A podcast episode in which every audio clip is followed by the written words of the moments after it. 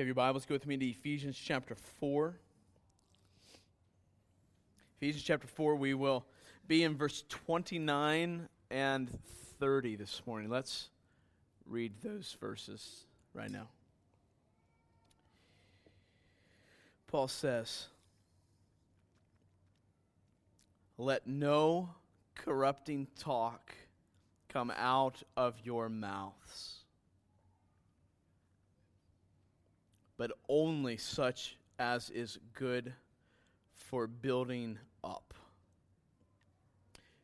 as fits the occasion, that it may give grace to those who hear.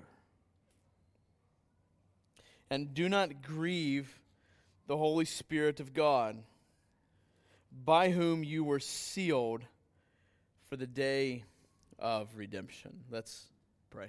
Father, as we come to you this morning, Father, I confess my own failings in using words and using words in a way that glorify you, in words in a way that build up, in words in a way that fit the occasion, in words using words in such a way that they only give grace to those who hear. Father, I'm sorry for grieving the Holy Spirit.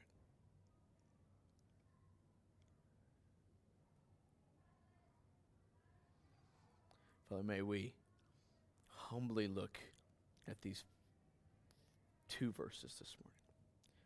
It's in your Son's name we pray. Amen. Let's take a look at these two verses. Words. Words and more words. The daily rhythm of communication, especially spoken word. Some of us say too many words. Some of us say too few words. Some of us use big words, and some of us use little words. Some of us just have to get words off our chest. Some of us can't seem to find the words. Some of us speak only concerned about today and this moment. And some of us speak words towards eternity.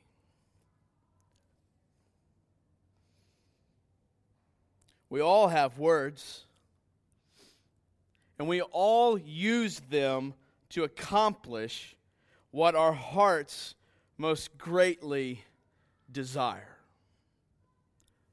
Always.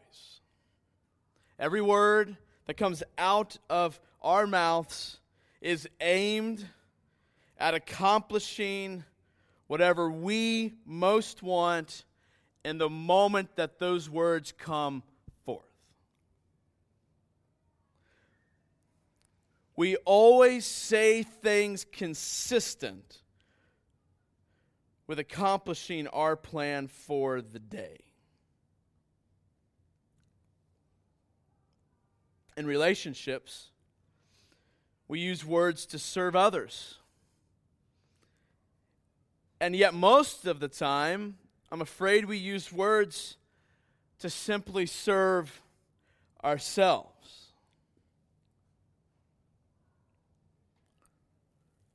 For many of us, as long as I don't tell a big lie, maybe say a cuss word, and Lord forbid, use God's name in vain, then the words that come out of my mouth are okay. They're acceptable to the Lord. As long as I can checklist and make sure that I don't, I'm not telling big lies, I'm not saying cuss words, and I'm not saying the Lord's name in vain, then I'm good to go. This verse is good, it's an encouragement. Awesome. Checklist. We can move on to verse 31. In this passage, God, through Paul, is telling us that our spoken words carry significant importance. In fact, we're going to see in this passage helps us see that our words have a redemptive impact. That they have a role to play in your redemption and my redemption. In fact, words are meant to be used by God's people exclusively for gospel flourishing, and that's it. Period.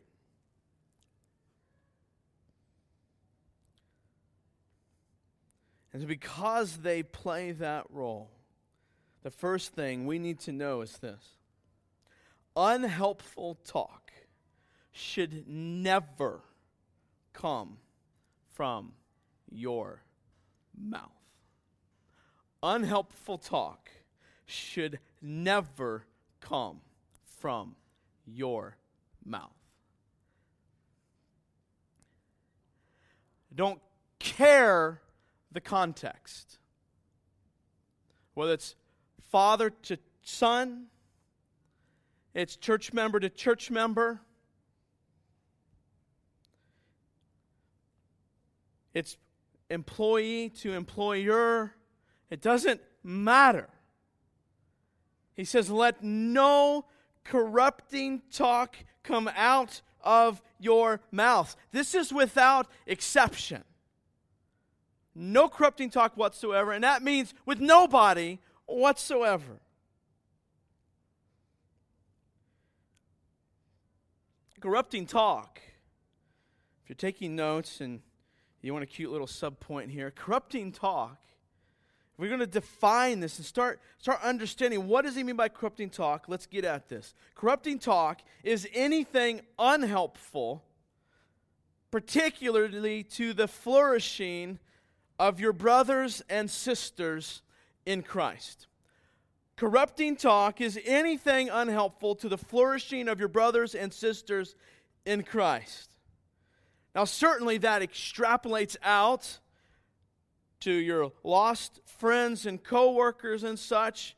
You certainly don't want to do that. This, there, this has application there. Just, he's talking specifically here, though, about those within the church, particularly as talking and words pertain to unity. Now, let's talk about this word corrupting. The word is defined as rotten, putrid, filthy talk, okay? Rotten, putrid, filthy talk. Corrupting in the New Testament is used to refer to like rotten fruit. You can look at Matthew 7. Or rotten, rotten fish in Matthew 13. So that's the word corrupting, something that's rotten, putrid, filthy, disgusting. But let me, let me help you, though. Let me help you read your Bibles right, okay? Let me help you read your Bibles right. You don't even have to go to a dictionary to understand what he means by corrupting. You don't need to know the Greek language to understand what he means by corrupting. You just have to read the next phrase. He says, but only such as is good for building up. Now, we've already heard this. I'm not going to go back and, and, and and rehash all of this idea of building up because he's defined that already in chapters 2 and chapters 3 of Ephesians. What is this idea of building up the body? But what he's doing here is he, again, is juxtaposing these two ideas. He is saying this one is not like this one. What are the differences between the two? So, this idea of building up, we'll talk about a little bit more as we get to that in the passage. But in Ephesians 2, verse 22, he says, In him you also are being built together into a dwelling place for God by the Spirit. So, at the very least, corrupt talk then is anything that does not aid in the construction of this dwelling place for God. any conversation, any words that come from our mouth that do not aid in the construction of this dwelling place for God. He says that no corrupt talk come out of your mouths, but only what is good for building up. You see, I think we need to understand the weightiness of our words. Eugene Peterson is quoted in a chapter. We're going to talk a little bit more in a, in a little bit later by that Paul Tripp wrote. That's really helpful on this idea of talking. But Eugene Peterson, who wrote the uh, the message, the paraphrase, the message of the Bible, is quoted in Proverbs 18:21, saying this: "Words kill, words give life. They're either poison or fruit. You choose." He's paraphrasing Proverbs 18, but I think he gets right at the point. Our words are either going toward life or they go toward death. That's why I think Paul draws this distinction here. It's not, let me give you two extremes and then try to find a happy medium. No, he's saying anything in this category is not okay, and anything in this category is certainly okay. He's not trying to help us find a middle ground here for our words of what might be acceptable. He's saying, no, only that which is in this category is acceptable. What is he saying? Words that corrupt are words that give death, that kill. But those words that give grace and are building up, they give life. To say it differently, corrupting talk is anything that does not nourish others toward faith in Christ. We think about little kids. Think about what you feed them, right? Think about what you feed them. Something drives, this is a little bit of a drives me crazy thought here. Uh, is in our day, here's what we do we stick kids in front of a television, we give them lots of sugar, and then we wonder why they run around crazy and need Ritalin. Okay? That just blows my mind. Or any other selection or cocktail of drugs to help calm them down. Now, certainly there might be cases for that, but I'm saying, listen, what are you feeding them? You're feeding them things that are not helping them flourish. You're feeding them things that, that are killing them. And I don't mean the food, I'm saying what's, what's coming out of them then leads them towards destruction. So the words we say should give nourishment, just like a child needs food that would nourish them. He's saying no harmful talk at all. It's not acceptable. It's not acceptable. The second thing I want you to see is that this corrupt talk that he's talking about comes from a corrupt heart. Corrupt talk comes from a corrupt heart. Here's what happened. And we're going to define, we're going to keep working, we're going to keep working through this definition of what is corrupt talk. But I need you to see that corrupt these, these two pieces that corrupt talk is things, anything that is not building up other people to life and flourishing in the gospel. And that that corrupt talk is coming from your heart. See, we like to blame our corrupt talk on everything else. I'm going to talk about this a little bit more, but we want to blame our corrupt talk on our circumstances or our lack of ability to talk, our skill in communication, these things we like to blame. But Luke 6:45 says this, the good person, Jesus again, Jesus is talking about the fruit here. He says, the good person out of the good treasure of his heart produces good, and the evil person out of his evil treasure produces evil. For out of the abundance of the heart his mouth speaks. It's a great quote on this. You've heard me quote this before by Paul Tripp. He says, Our problem with words is not primarily a matter of vocabulary, skill, or time. Have you ever said, Oops, I didn't mean to say that? He says, Often it would actually be more accurate to say, I'm sorry, I said what I meant. If the thought, attitude, desire, emotion, or purpose hadn't been in your heart, it wouldn't have come out of your mouth.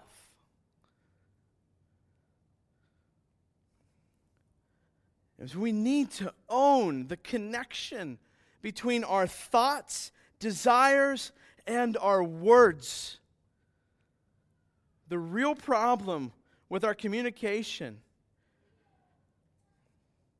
is what we want to say and why we want to say it, which ultimately has nothing to do with skills in language.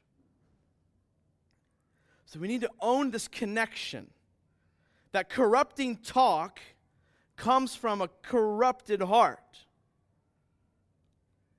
That's second subpoint. Third one. We most often, if we're going to, again, we're pressing into defining corrupting talk here. We most often, I'm afraid, limit the definition of corrupting talk to cussing, vulgarities, and maybe using the Lord's name in vain. Keep that thought right there. Most of us don't have a biblically informed understanding of words. And I'm going to show that to you by using the example of cussing. Okay? Where in the Bible does it say that the S word is wrong? Where does it say it? Where does it say that it's wrong to say the S word? Now, kids, if your mom and dad say it's wrong, that's where it says it's wrong. Now, whether or not your mom and dad understand why the Bible says it's wrong, that's what I'm talking about right now. Just so we're clear. I want mom and dad getting mad at me, all right? You'll get mad at me in a second. Where does the Bible say that it's wrong. That's the wrong, it's not okay to say that word or any other selection of curse words. I, I, honestly, for most of us, it comes from the first chapter of Mom and Dad. But you're no longer underneath Mom and Dad. Or from the first chapter of First Baptist Church of so and so. Guys, we need a richer theology of what language is acceptable for a Christian and what language isn't, instead of a cute legalistic checklist to maintain our own self righteousness when it comes to language. That's what most of us have, nothing more than the Pharisees had.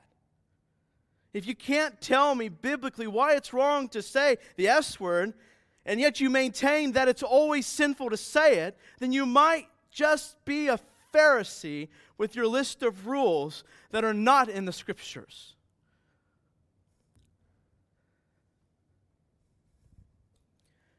This passage is telling us this that anything short of grace to those who hear it is sinful. Anything short of that. Now, for many people in the world, listen to me. I, I, know you may not believe this, okay? Just, you may have to trust me on this one. For many people in the world, saying a cuss word is no less gracious than any other words. So you can't say that to use a cuss word in that context is wrong. Paul is helping us here with a theology of language. Now, listen, I'm going to say this phrase two times. I think it's really important. For many of us in this room, our lack of clarity in speaking the gospel is less gracious to others than saying any choice of cuss word. at your workplace, with your neighbor, your lack of clarity or even lack of sharing the gospel or lack of ability is more offensive than if you were to say a cuss word. And I'm telling you that, that you are offending God more than if you would just say a cuss word. And yet we think that if I just don't say cuss words, that then the speech that comes out of my mouth is okay. You see what that makes us Pharisees? That makes us Pharisees, guys. That's where we say, as long as I don't get the ox out of the ditch, then I'm okay. I've maintained the Sabbath. I'm missing the point. For many of us, our lack of clarity in speaking the gospel is much less gracious to others than saying any choice cuss word. we most often limit corrupting talk to cussing, vulgarities, and such. Yes, but corrupting talk is much greater than just cursing or using vulgarities. Let me give you a list, okay? For some of you, you're going to love this. For some of you, it's going to feel legalistic. Get over it. Corrupting talk is this. Here we go. Lying. Let's just roll right through this. Lying. Lying is a corrupting talk.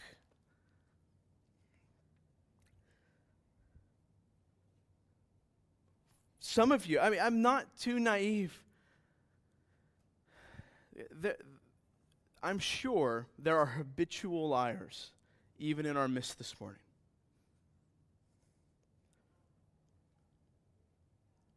Some of you stretch the truth. Some of you make up reasons for why you don't want to do things.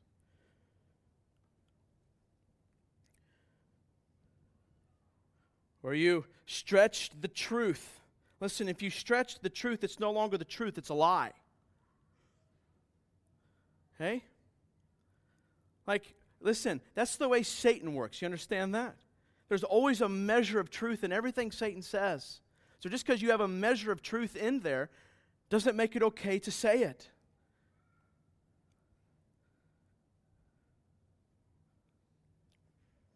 Second, abusive language. It's corrupting talk.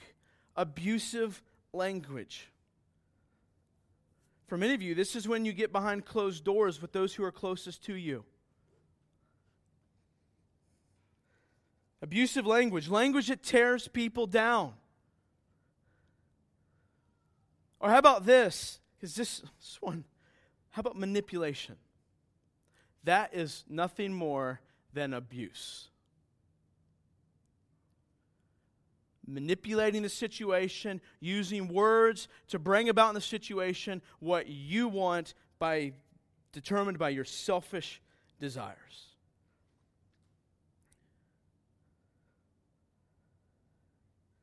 getting people to make you happy.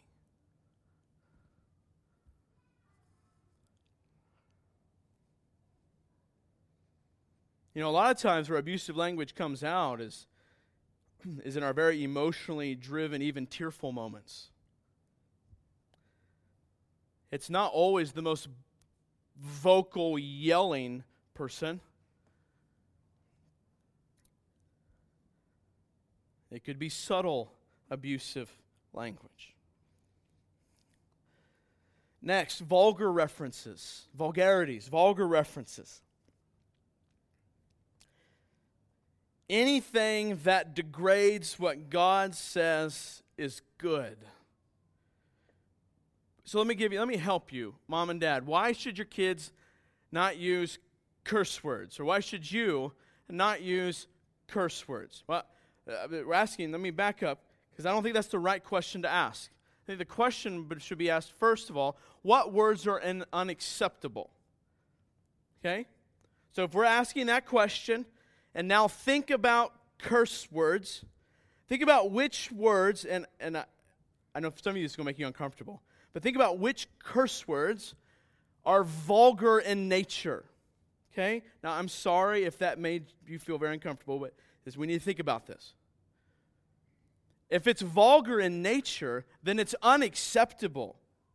It's not unacceptable because it fits into this category of curse words that your mom and dad never let you say, and so you should never say. It's unacceptable because it degrades something that God made good. There's lots of cuss words that speak of particularly like sexual vulgarity, like and degrade something that God said was good. Now we have to be careful because there's also words that we are that are acceptable in general conversation that have even slight connotations of vulgarness. Those are not okay. Those are corrupting talk. So, mom and dad, if you want to help your kids understand this, tell them what the Bible says. Vulgarity. These things are wrong because they speak poorly of something that God has made good, particularly in reference to sexuality. Next, vicious and unkind words. Vicious and unkind words. I think for most of us here in this category,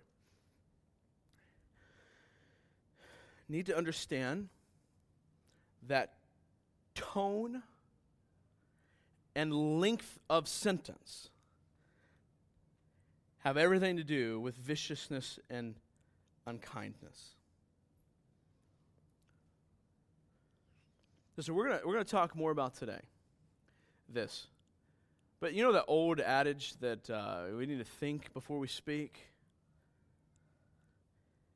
I don't want that to be the point you walk away with. So if that's the only thing you're going to remember, I'm sorry. Uh, that's that's not the Bible. I mean, well, it's part of it. It's just it's much deeper than that.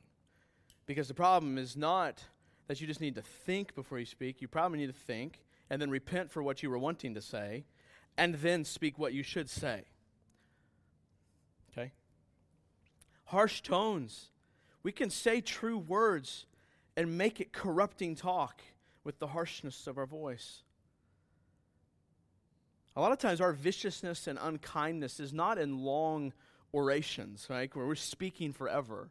Most of the time, it's in little short snips at our wife, at our friends, at our kids, from across the room. Vicious and unkindness. Let's keep pressing. Gossip. Gossip is corrupting talk. Guys, gossip is not simply speaking negatively about someone else. I, again, I think we have a poor theology of gossip as well. I'm not going to get into all of that. We think I shouldn't just I should just never say anything negative about someone else to someone else without the other person present, of which I'm speaking. Right? Do you ever follow me there?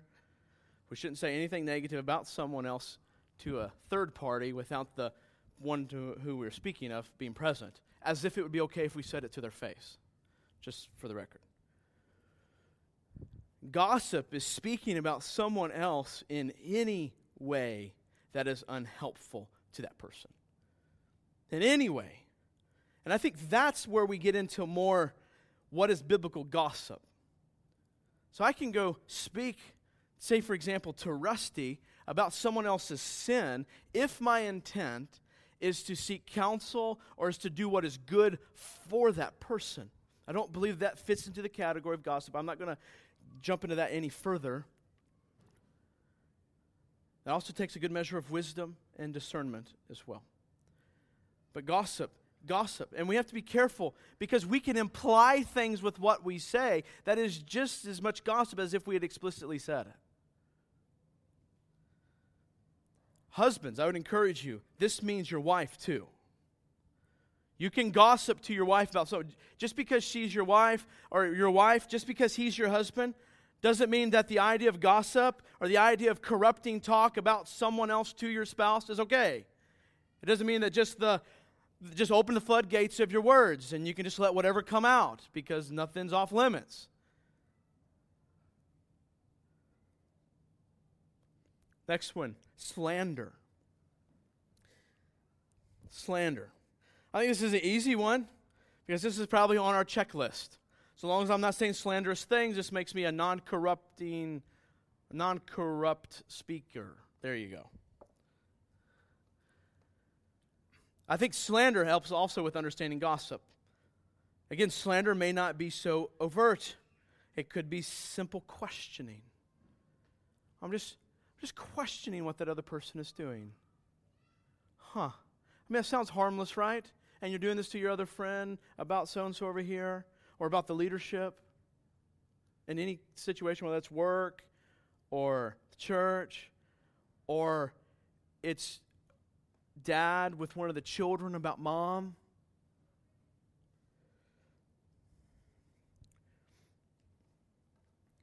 Let's keep pressing. Pain's not over yet. Exaggeration. Exaggeration.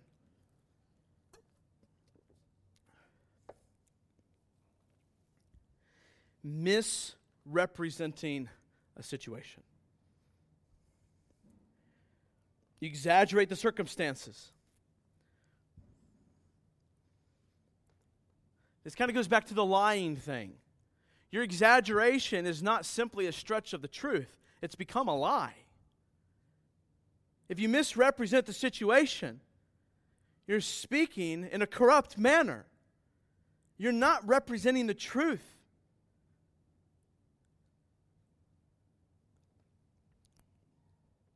Let's keep going. Let's press in a, a little further. Negativity. Negativity. Always talking about the bad things. Very easily fits in the category of corrupting talk. Think about how, again, if our working definition of corrupting talk is anything that doesn't build up, then how does negativity fit in the category of building people up? It doesn't. Now, I'm not talking about helpful, loving critique. That's different. Some of us just have a temperament of negativity. And we need to understand that our negative speech is connected to our sinfully negative heart. Again, all of these exaggeration, a lack of representing the truth well, slander, gossip, vicious, unkind is all coming from something inside. It's not just something you just need to watch your tongue. Yeah, you need to watch your tongue, but you watch your tongue by tending to your heart. More on that in a bit. Lack, another one, lack of clarity. Lack of clarity.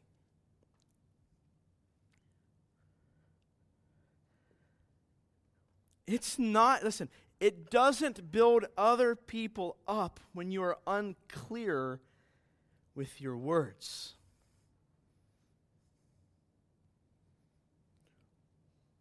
When you misrepresent the truth of Scripture, that doesn't build other people up, whether that's to the church or to coworkers, or it's just, or maybe if you just speak generally unclear Lack of clarity does not build people up.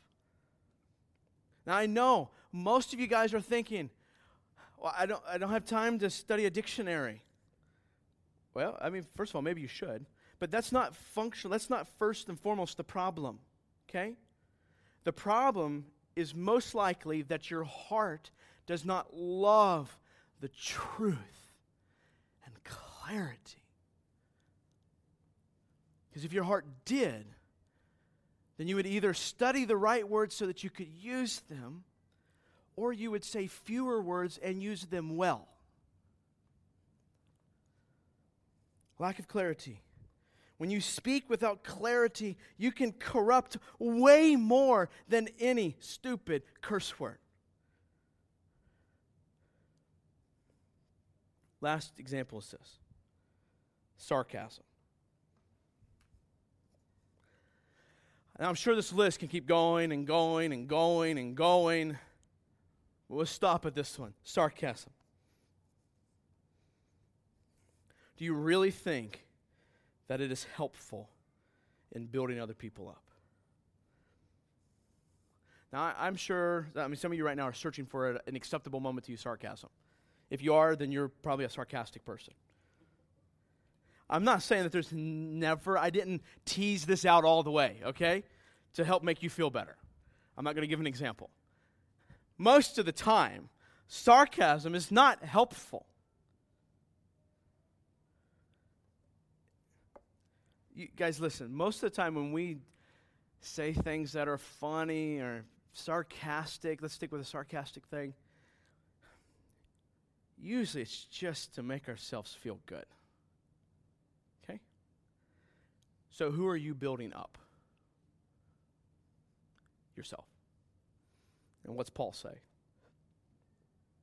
We're to be building others up. So now we have this big long list, okay? And hopefully you feel about this big. Let's keep going. As we can say things, if you're looking for another sub point, we can say things, true things, and we can say them in a corrupting manner. You could be saying something true straight from the Word of God and be saying it in a very corrupting way. Parents, the Bible says you should obey me. Now, what if you say that in a context that's very revengeful, that you're upset because your schedule's been altered, because your kids are not cooperating, and you in anger say, You should be obeying me. Listen, you have spoken a corrupting manner. I'm not saying it's never wrong to use like forcefulness, but if you are serving yourself, you are not building others up.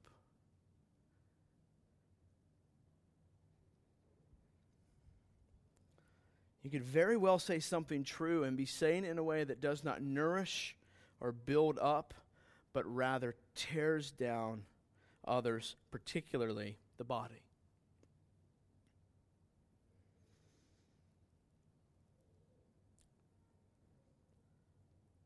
Another kind of sub point here, I want to make sure you get down, is that when we think about language, don't, do not miss the application of all of this to written contexts, texting, all those. So you got to think about this. Uh, this is a side note. I didn't. This isn't even in my notes. But listen. If the goal is building others up, then we have to look at even the mediums that we choose to communicate in. This is why, if you've been around me for any measure of time, for many things, I hate texting. Okay? Just hate it. You know why? Because the ability to clearly communicate in a helpful way gets thrown out the window. All for the sake of what? Convenience and comfort. For who? You. to be very careful. Like, if, if there is any need for tone qualities, for to watch, if there's any need to watch how the other person is responding, we're going to get to more of this in a second, then texting just doesn't work.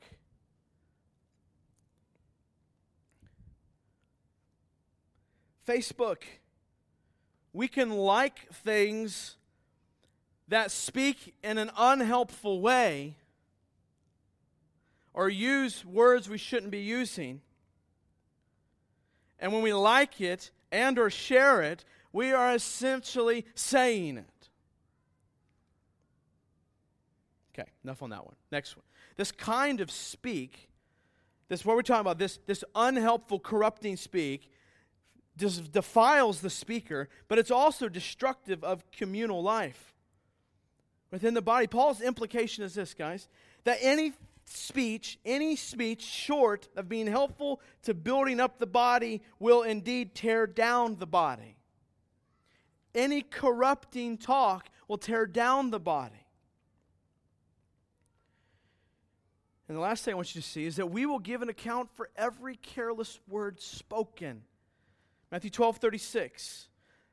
Jesus says, I tell you, on the day of judgment, people will give an account for every careless word they speak.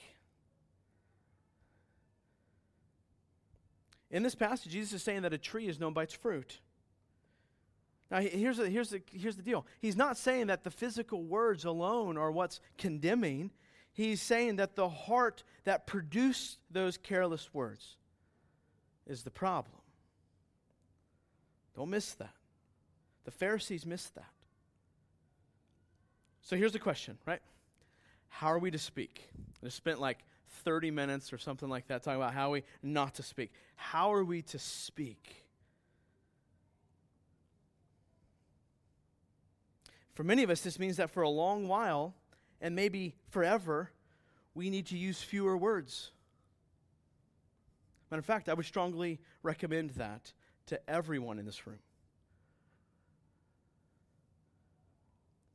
But really, though, here's the deal let's not settle for the easy way out. Because that's not what God ever does. Let's settle for God's glorious design and purpose for speaking. God's glorious design and purpose for words.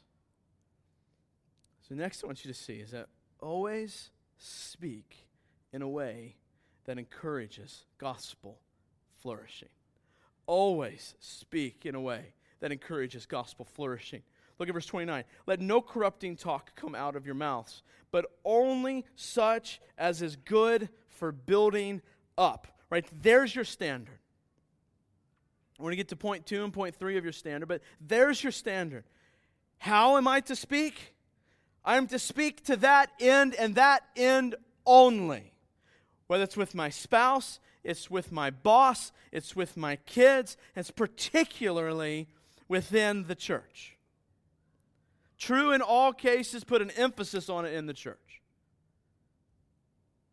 Always speak. So, speaking, I got kind of two main thoughts here. Speaking toward gospel flourishing is centered on others and the gospel, not you. So you want to get at how do I speak towards gospel flourishing? That means my speaking is going to be centered on others and certainly the gospel and not myself. Because we tend to use our words to build ourselves up. Over this next week, ask this question. A habit, a good habit that I have gotten into by God's grace, is anytime I get done with a conversation, I am always reflecting on that conversation. Sometimes to a fault, but I'm replaying in my mind what was said, what was helpful, what was unhelpful, what was truth, what was not. Always.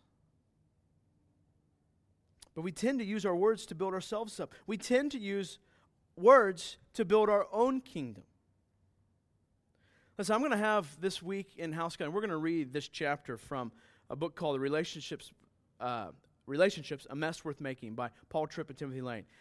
It would be one of the most helpful things, I think, outside of the scriptures that any of us will read. And all he's doing is ex- expositing largely this verse. So some of these thoughts, I'm, I'm going to quote him a couple times here, but I want you to look forward to reading that. But Proverbs 25 11 says, A word fitly spoken is like apples of gold in a setting of silver. Did you hear that? Words fitly spoken.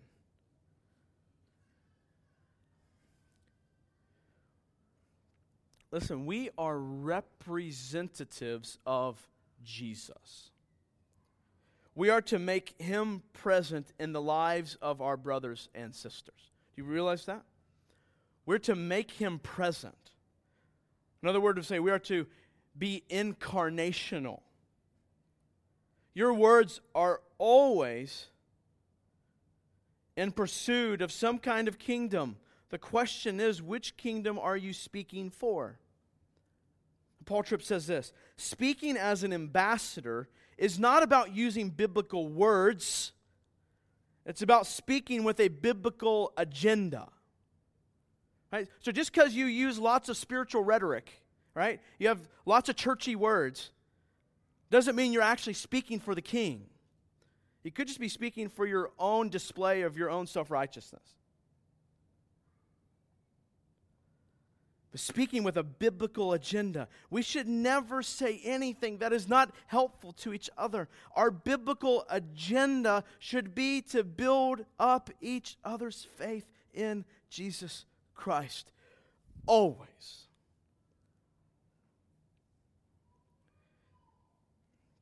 I like what Tripp uses this word. He talks about our talking should be redemptively constructive. Redemptively constructive. It should be constructing towards redemption. Whether that's in the most little things or the biggest life decisions. We need to consider what, here, here's a question you should be asking all the time Is what I'm about to say going to aid in the work that God is doing, or is it going to be a hindrance? Is this building up, or is this tearing down? Guys, neutral is not an option. Mediocre, just play in the middle is not an option. The Bible has a lot to say about idle chatter.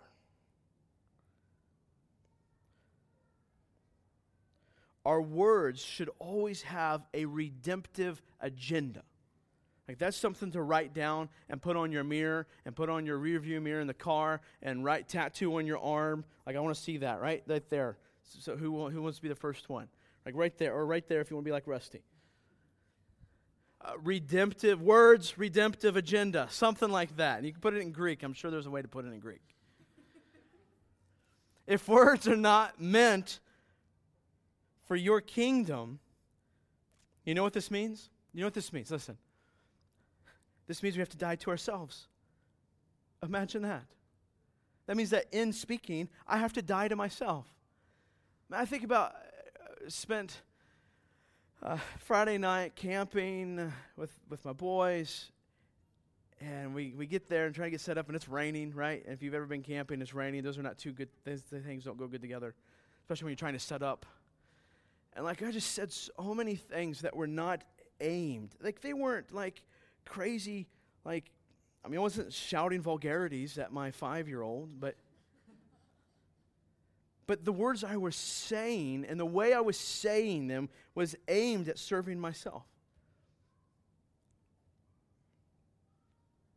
So let's again, let's talk a little bit about further what, what this looks like. So if we're going to speak in gospel flourishing ways, it should be other centered and not ourselves. I think if you were to catalog your day, you would realize most of what you say is said to serve yourself.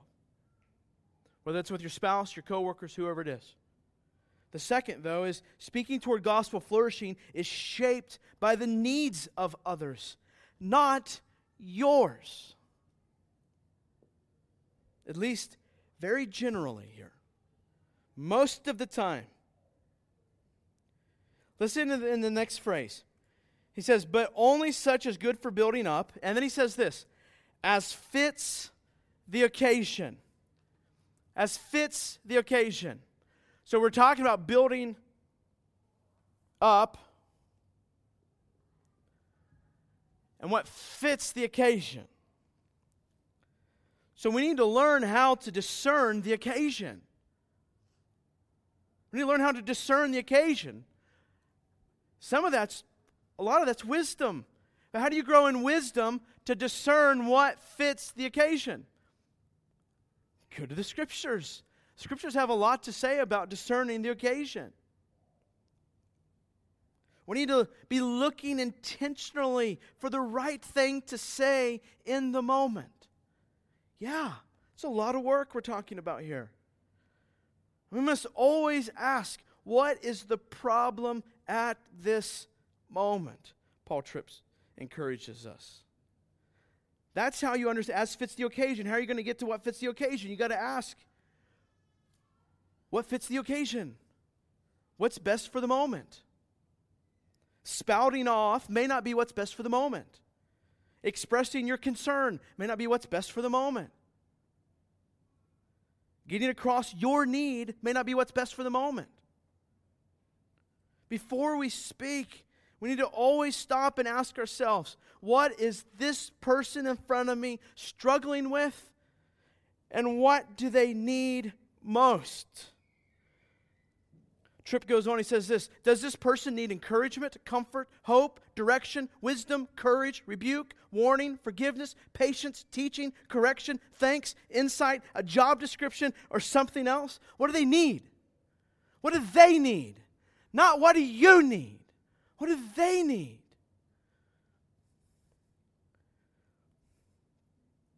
Certainly, there might be a time to speak about your needs, but I think we speak way too often on behalf of our needs because we simply don't believe God has got them taken care of. We're always out to get after our needs, to defend what we want and what we need, or what I should have. Listen, you can trust God that He's got your needs taken care of. Our words must be shaped by the person's needs.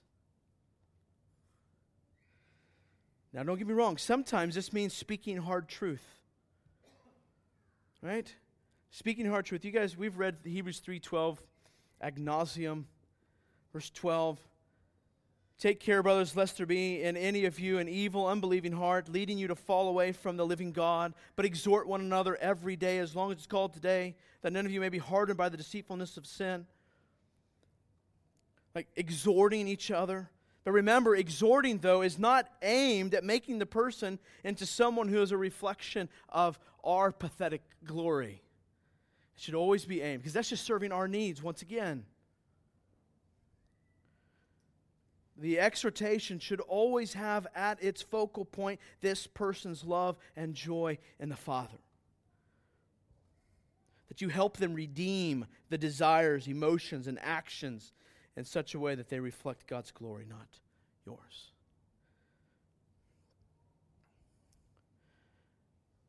And the last big thought underneath this speaking toward gospel flourishing is this speak toward gospel flourishing by aiding in the experience of grace. Speak toward gospel flourishing by aiding in the experience of grace. What's he say at the end of 29? Again, this definition. He says, that it may give grace to those who hear. Now, listen to me for a moment. Well, for the next many moments. We live in a broken, bruised, dangerous place. We live in a world that is battered and scarred by sin. No exception. Because the Christian life necessarily involves the constant encouragement of others has to. Because if your disposition is cynical and critical and there is no warmth and encouragement, you will not lead anybody anywhere in any context job, church, family. Like what the guy said. He said, We can sin in two ways by idolatrous commendation, meaning the praise of men, or by failing to commend the commendable. Generally, it's easier to practice affirmation early in a relationship, and it can get harder later. So let me walk you through this grace thing very quickly here. At the very core of our existence is the very fundamental need for grace. Let's work through this very quickly. Ephesians 2 talks about how we were dead in our trespasses and sins, and we were without hope, right? Hopefully, you haven't forgotten that. That we deserved hell. Now, go back to the Old Testament. Like, the way life is set up in the garden is displaying our very need for grace. The very fact that God designed it such that Adam and Eve would be utterly dependable are dependent on, rather, dependent on God and His favor towards them for everything. Shows them their absolute need for grace. Then we get to the law because Adam and Eve forget this. We get to the law. What does the law do? The law, at least in part, shows mankind his utter need for the undeserved favor of God because they lovey, huggy, squishy cross, right? Right. Then we like to get to the lovey, huggy, squishy cross, right?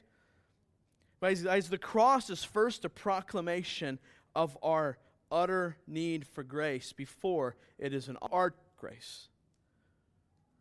It is first a proclamation that you are totally incapable of pleasing God. That's what the cross says. That you totally need His grace. Without it, you're hopeless. And then Ephesians 2 says, But God saved us what? By grace. By grace that He showed us the exact opposite of what we deserved. He showed us grace. Now, the reality is, is that most of us live as though the only saved, the moment we walked an aisle and I got enough grace to make it to heaven. Like that was our moment that we were thinking about saved, the moment we walked an aisle and I got enough grace to make it to heaven. Like that was our, that's the moment we think about grace. But the truth is, we need grace today as much as you did the day you were saved. That's part of Paul's future redemption. Paul understands this. At the end of the verse, he's going to talk about this idea of future redemption. And he is implying here that we all need grace as we make our way towards redemption. More of that in a few moments. What does it mean to live by grace? Guys, a lot of us think that living by grace means overlooking bad things. No. That doesn't want, that's not what it means to be gracious to other people. That you just overlook bad things. Instead, I think, how does it mean to live by grace according to this verse? It's pointing unbelieving hearts to the gracious creator of the world, primarily through his revealed word. That we build them up. What does it mean to experience grace in the body largely? It means to help build each other up, to speak words that are not corrupting, but instead to speak always towards gospel flourishing, God's character, because we need it, and because that's God's character towards us. The primary way I here, listen, the primary way I believe that we experience grace is through the speech of the church. One of the most fundamental and primary ways that we experience grace that we need for persevering towards redemption is by hearing it and experiencing it in the church. Just as we believe through the hearing of the gospel of grace, so we also continue believing through the continued hearing what you need here is great. Up. And that the words you need to hear, right? This is the implication. So he's telling us to build up. And that the words you need to hear, right? This is the implication. So he's telling us to speak it. That means the implication is that we need to hear it. And what we need to hear is words that are grace to us. And we hear this primarily from the church. What I mean is that if we're going to experience grace, it's largely going to be through the words spoken in the church. Listen, this is why preaching must be grace to those who hear. But I want to I want to draw your attention to though. Most of the time, this is this is going to be in short little conversations. This is going to be a simple hi with a smile this is going to be in different exchanges of true, sincere pleasantries in the middle of a hug. What are we saying in these everyday little moments? This is going to be in the moments over coffee or at dinner or fellowship time and house gathering. What's your conversation sound like? Is it about telling about your day and making your needs known for your day? What, what's going on? These conversations, this experiencing of this grace is going to be in those times of DNA where sin is overwhelming your heart and you need someone to remind you of the gospel that you're not believing in that moment. Let me tell you this a large place where you should be experiencing grace is during house gathering, during the time of the lesson. Many of us, listen, listen here, okay? Uh, everyone, focus up here. Many of us have the mindset of coming to house gathering to simply be taught more about the passage. Okay? Let me, let me help us with something here. That's not our goal. That's why I preach for two hours on Sundays, so you can have plenty to last the rest of the week to think about. The goal in house gathering is to help you apply what you're learning right now better. So, if you want to be grace to those around you, because that's the goal, right? It's not about you going after being built up, that's just selfishness. But how are you going to build other people up during a grand opportunity that you have every single week for an hour and a half, two hours, however long your house gathering goes, to build each other up by speaking words that are grace to them, then what should you do? I'm just spelled out. You should listen intently right now. You shouldn't ever miss a podcast if you serve in the nursery. You just shouldn't. Why? Because by doing that, you're saying, I'm coming to house gathering wanting everyone else to be grace to me, but I don't need to be grace to them.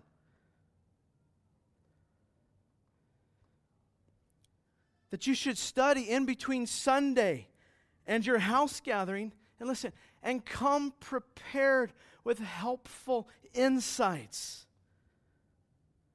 That you can contribute well to the conversation so that you might be grace to those who hear. Listen, I'm telling you, some of us avoid cussing and think we've made God happy.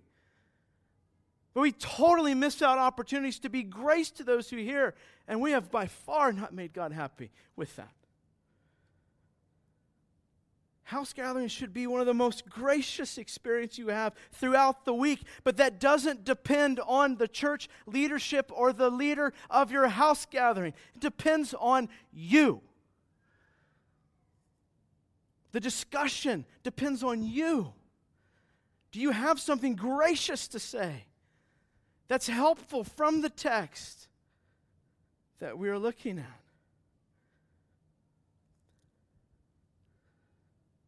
He says, "Letting up as fits the occasion, which is good for building up as fits the occasion. In house gathering, that's the occasion. The various words that have been spoken and the, and the questions being asked and the, and the needs of the people around you and, and whether their, their brokenness and, and their struggles and what's going on in their lives and, and the occasion also, what, what else is part of that occasion? The text being studied. So now, how do I take all that and discern how to speak into that? What is best and what fits the occasion and what is then grace to those who hear?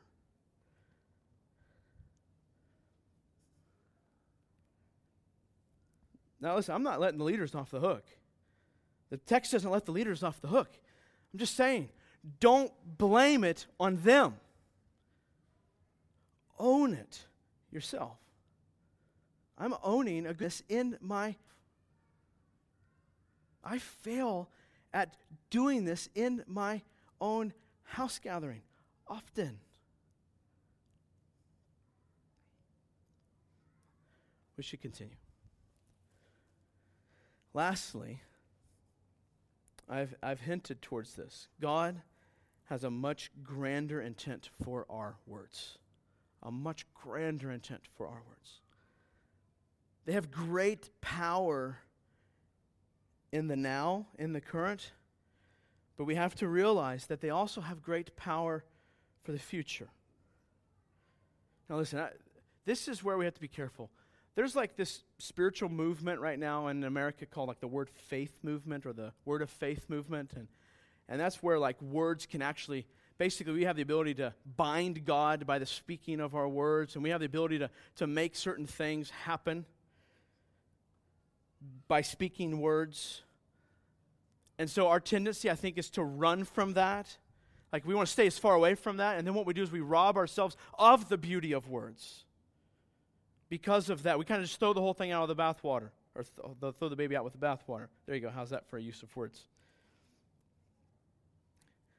But our words, though, have an eternal impact on redemption, and we need to keep this in the forefront of our mind. Verse 30 says this And do not grieve the Holy Spirit of God, by whom you were sealed for the day of redemption. Do not grieve the Holy Spirit of God, by whom you were sealed for the day of redemption. A couple quick points here. Relationships involve spiritual warfare. Words involve spiritual warfare.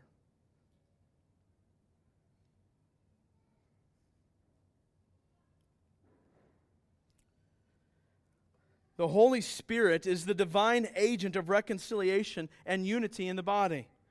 And Paul says that the Holy Spirit is especially grieved when ungracious talk comes out of our mouths.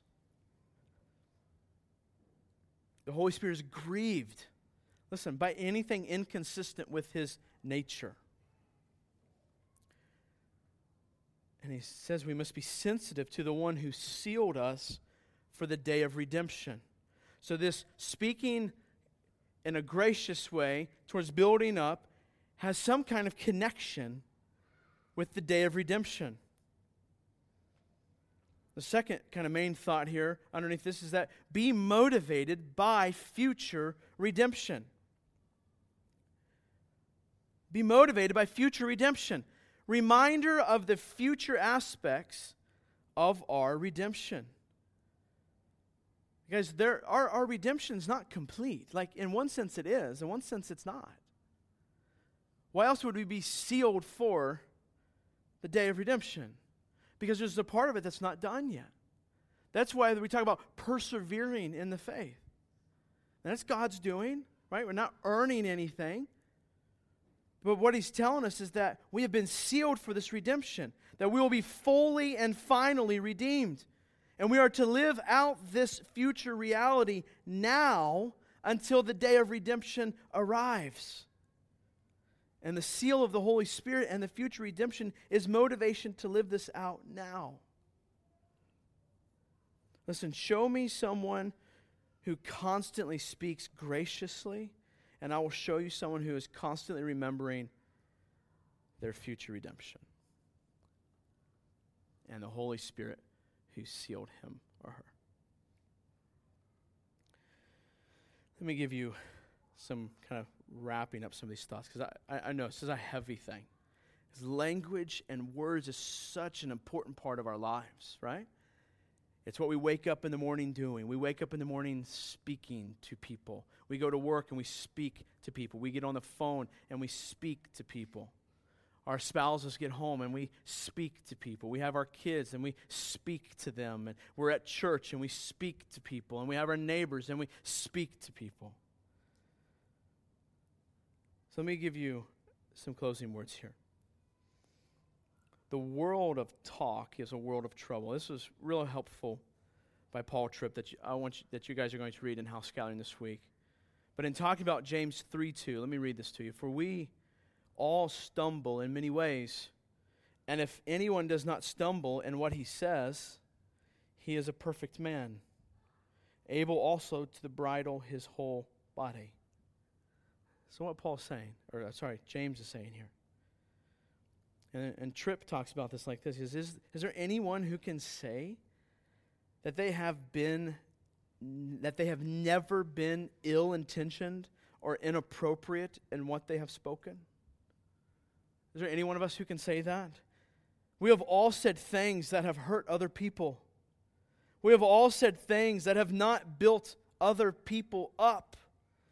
We have all lacked in intentionally using words.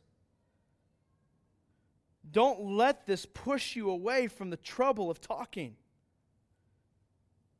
I know some of us right now, I'm just not going to talk. Like that's our that's where our heart's kind of recoiling.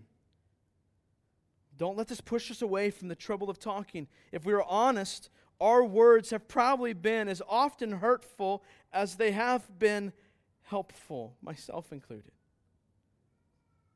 James is calling us to admit that our words are the most powerful and consistent indicators of our need for the grace of Jesus Christ. So listen, church. Listen to your words. Listen to your words. Listen to the words that you said this morning. Listen to the words that you said last night. Don't they expose how deep your need is for God's forgiving grace?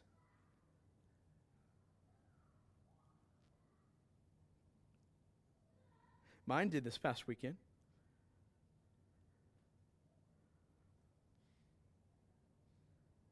We are all the time guilty of turning this gift into a weapon. Because we have to understand if God was the first to speak, which he was, then he owns words. They are his. Your language, your speaking, the English language, whatever, is not yours. You do not own it. God does. And we need forgiveness and we need help. For some of us, that feels bad. Like it feels like, oh, I don't like to hear that. We need to hear that. We need help. And that's a good thing. If we feel, if right in this moment you feel like, I need help, my words are terrible, or I don't use them well, and you, and, and you feel like, I need help. That's good. Praise God for that. The question now is where are you going to turn? For this, we must turn to Christ, who is what? John says. He's the Word. That everything that came from his mouth was perfect. That he always spoke with clarity. Guys, watch Jesus, right? Go back, go back and read the Gospels. Watch him, who he's speaking to, and how he speaks to them how the, how the Pharisees come and try to trap Jesus in certain moments. Watch his master of language, like how he discerns what to say as best, as what fits the occasion best in his grace to those who hear. That meant, like if Jesus is always perfect, that means when he says to the Pharisees, You brood of vipers, that that was grace to those who heard. That also means when he said to the disciples, How long must I be with you here? That that was grace to them. And then the times that he built, he bent down and he had supper with the sinners and spoke words to them. The times that he said parables and spoke in a way that some people didn't understand, but other people, his sheep, he knew would. Right? It doesn't, our picture of what speaking and what this looks like is we need a grander picture. I'll close with this quote from Paul Tripp. He says this Here is where we all must remember that our relationships, right? This is where word is spoken in relationships. That our relationships have been designed as workrooms for redemption, not shelters for human happiness. If we are ever going to give grace when we talk, we need grace to free us from our bondage to ourselves so that our words may be liberated to be used by God. Amen? Amen. Let's pray. Father, may our words, may we see the weightiness of our words. May we see the value of words And Father, may we see that the value of words is not in and of our, does not come from ourselves. It comes from you, Father, that, that you because you have spoken first and you own and created the words that we use, that I'm using right this very second, that because of that, they have value. And because they have value, we should use them to reflect your glory. Oh, Father, I pray that, that we would be repentant of our lack of using words appropriately, and that we would then turn to the grace of the gospel, where he spoke every word perfectly, and in him we are found, and through him he will perfect this in us.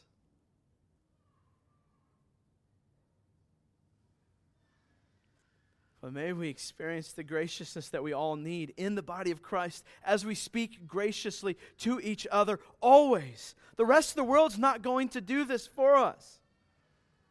And you have designed the church to be the place where we experience graciousness through words spoken to each other.